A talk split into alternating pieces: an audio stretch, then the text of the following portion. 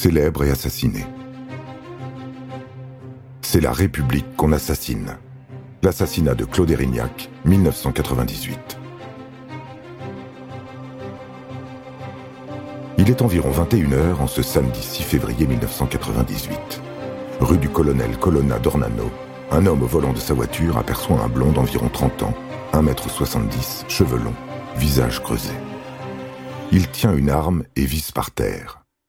Un autre homme d'environ 25-30 ans, au bout de la rue, semble surveiller d'un air inquiet. Il s'agit en fait d'un commando de cinq hommes armés. Celui que l'automobiliste a vu tirer était en train d'achever sa victime, le préfet Claude Erignac. Claude Erignac, préfet de Corse, vient de garer sa voiture cours Napoléon à Ajaccio. Il se hâte d'aller retrouver sa femme au théâtre Calisté, où ils doivent assister à un concert de musique classique. Un homme sort alors de l'ombre et l'abat à bout portant d'une balle de 9 mm en pleine tête, en pleine rue. Il s'effondre et le tueur l'achève de deux autres balles. Avant de prendre la fuite, il dépose son arme près du corps. C'est un Beretta volé cinq mois plus tôt, pendant la prise d'otage de deux gendarmes de la caserne de Pietrocella en Corse du Sud. Trois jours plus tard, l'assassinat du préfet est revendiqué par des nationalistes corses anonymes. Ils reprochent au préfet d'avoir incarné un État colonial sourd à leurs revendications.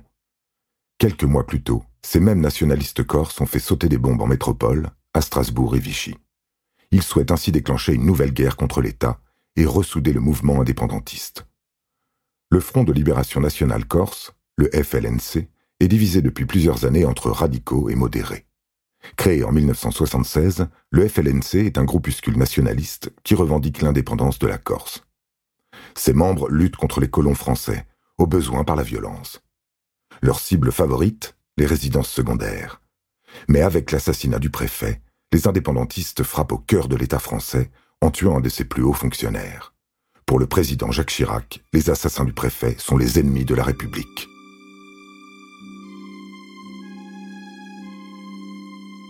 Des milliers de personnes défilent dans les rues de Bastia et Ajaccio avec un seul mot d'ordre basta.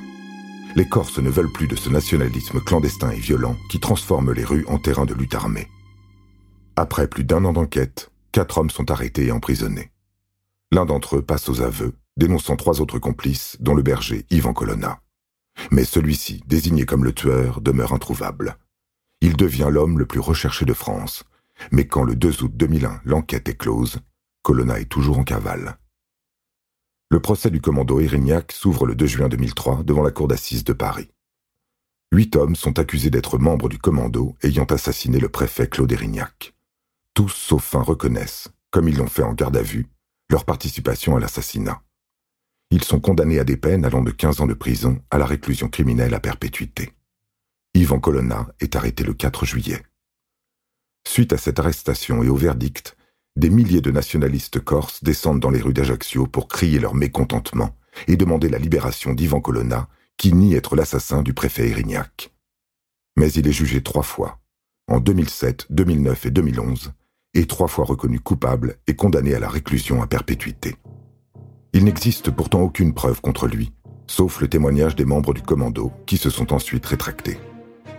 Yvan Colonna est violemment agressé à la prison d'Arles le 2 mars 2022 par un codétenu islamiste. Il y décède de ses blessures trois semaines plus tard.